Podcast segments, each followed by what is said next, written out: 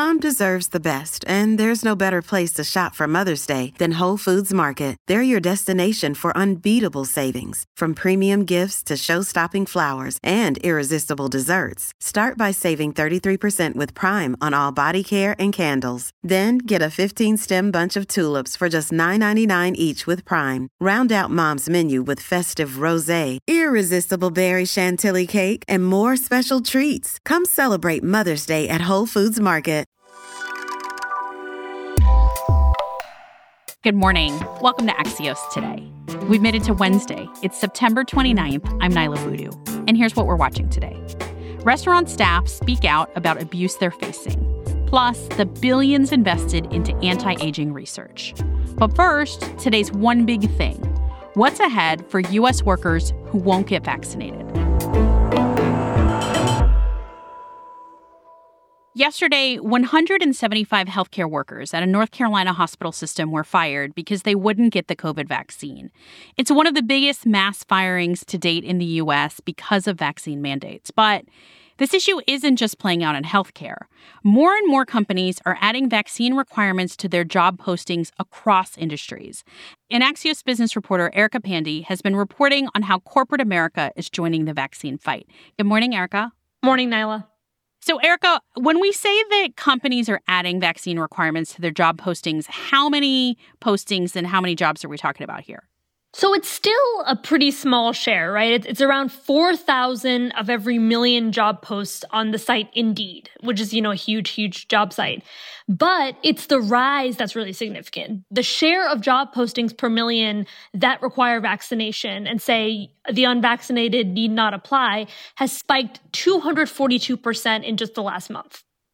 And this coincides with the Biden administration announcing they were mandating companies with 100 or more employees to require vaccination or get tested. Is that what's related to this? Right. I mean, you saw a lot of big companies already start to do this before the government did anything, right? We had Google, Facebook, Netflix, Disney, Morgan Stanley, the Washington Post, a bunch of companies that said all of their employees have to get vaccinated. But now the government has stepped in and, and it's not happened yet, but the Biden administration has directed OSHA to develop a temporary rule that'll require companies, like you said, with 100 or more employees to either require vaccination or do weekly testing. That's a rule that would affect 80 million US workers.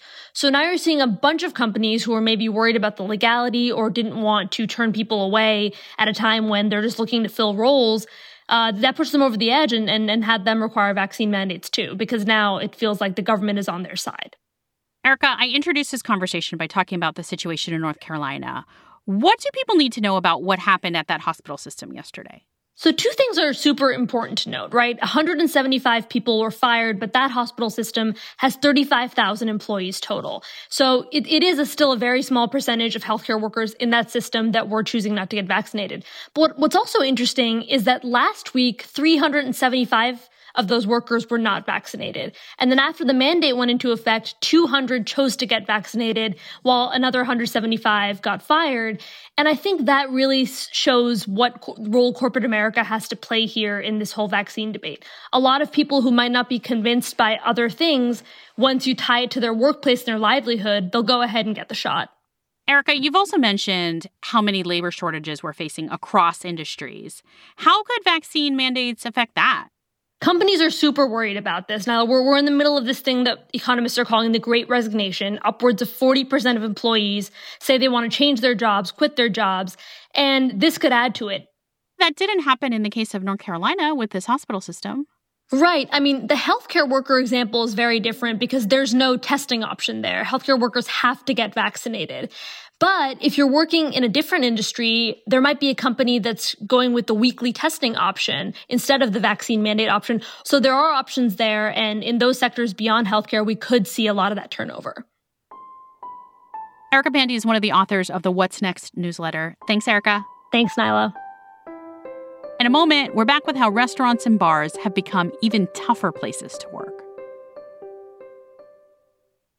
Hey, it's Ryan Reynolds, and I'm here with Keith, co star of my upcoming film, If, only in theaters, May 17th. Do you want to tell people the big news? All right, I'll do it. Sign up now and you'll get unlimited for $15 a month in six months of Paramount Plus Essential Plan on us. Mintmobile.com slash switch. Upfront payment of $45 equivalent to $15 per month. Unlimited over 40 gigabytes per month. Face lower speeds. Videos at 480p. Active Mint customers by 531.24 get six months of Paramount Plus Essential Plan. Auto renews after six months. Offer ends May 31st, 2024. Separate Paramount Plus registration required. Terms and conditions apply if rated PG. Welcome back to Axios Today. I'm Niala Boodhoo. We just talked about vaccine choices facing workers, including those in the healthcare industry, as more and more companies adopt mandates.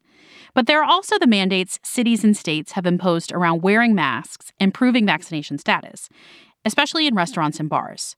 Enforcing those has fallen largely upon hospitality workers, many of whom have been speaking out about increasingly tough working conditions in this phase of the pandemic. We asked Axios Today listeners who are also hospitality workers to share their stories. Here are just a couple. Hey, Niala. My name is Sean Batar. I'm a bartender in Boston at a hotel. We don't have a vaccine mandate, but we do have face masks required. And enforcing it, especially at a hotel where people come from all over the world, it is very difficult. Most people are very curious, but others, it turns into a political debate. You know, people bring up election fraud and conspiracy theories. And then with people drinking alcohol, it gets really hard to get people to stop. And they end up attacking me, telling me that I'm brainwashed, or they try to lecture me. And I always have to tell the guests that, you know, hey, I don't appreciate being talked to like that. And then I'm fearful for my job if they go to my manager. Hi, it's Marissa in New York City. I work as a maitre d' in restaurants here. We've had to deal with enforcing quickly changing laws. It really does feel like every interaction you have with a guest is a fight almost, or that it's just a series of toxic interactions. I've also worked in multiple tropical storms where it's been monsoon level rains and flash flooding where we've stayed open for outdoor dining. And I think guests get frustrated with the weather and pandemic restrictions, and they take out a lot of this negative en- energy directly on restaurant staff, which is really mentally draining. Thanks for sharing your stories. You can always tell me about your experiences by texting me at 202 918 4893.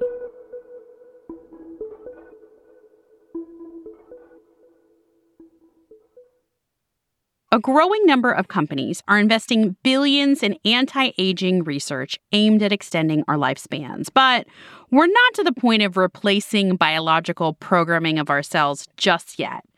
Bryan Walsh has been reporting this out. Good morning, Bryan. Good morning. Okay, so what are we talking about when we're talking about people who are researching technology to prevent aging?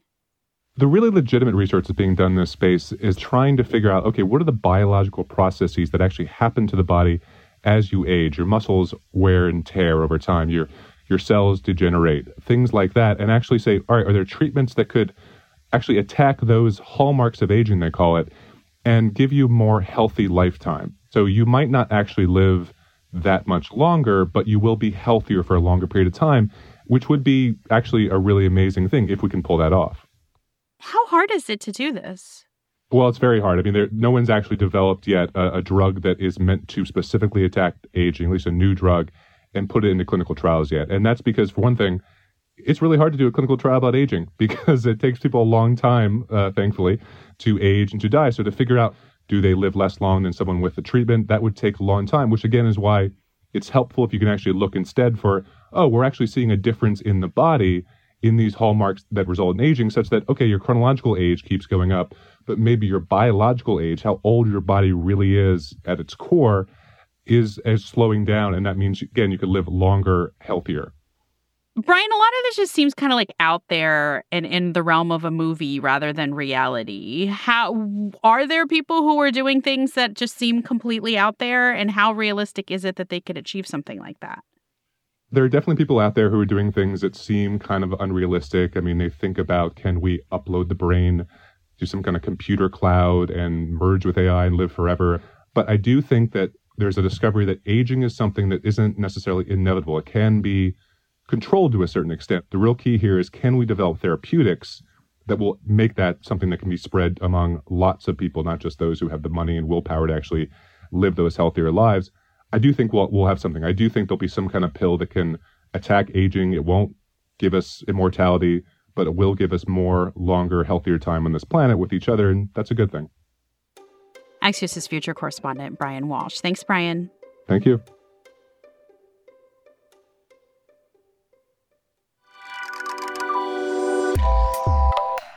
That's it for us today. You can always send us feedback by emailing us at podcasts at axios.com, or you can message me directly on Twitter. I'm Niala Boodhoo. Thanks for listening. Stay safe, and we'll see you back here tomorrow morning.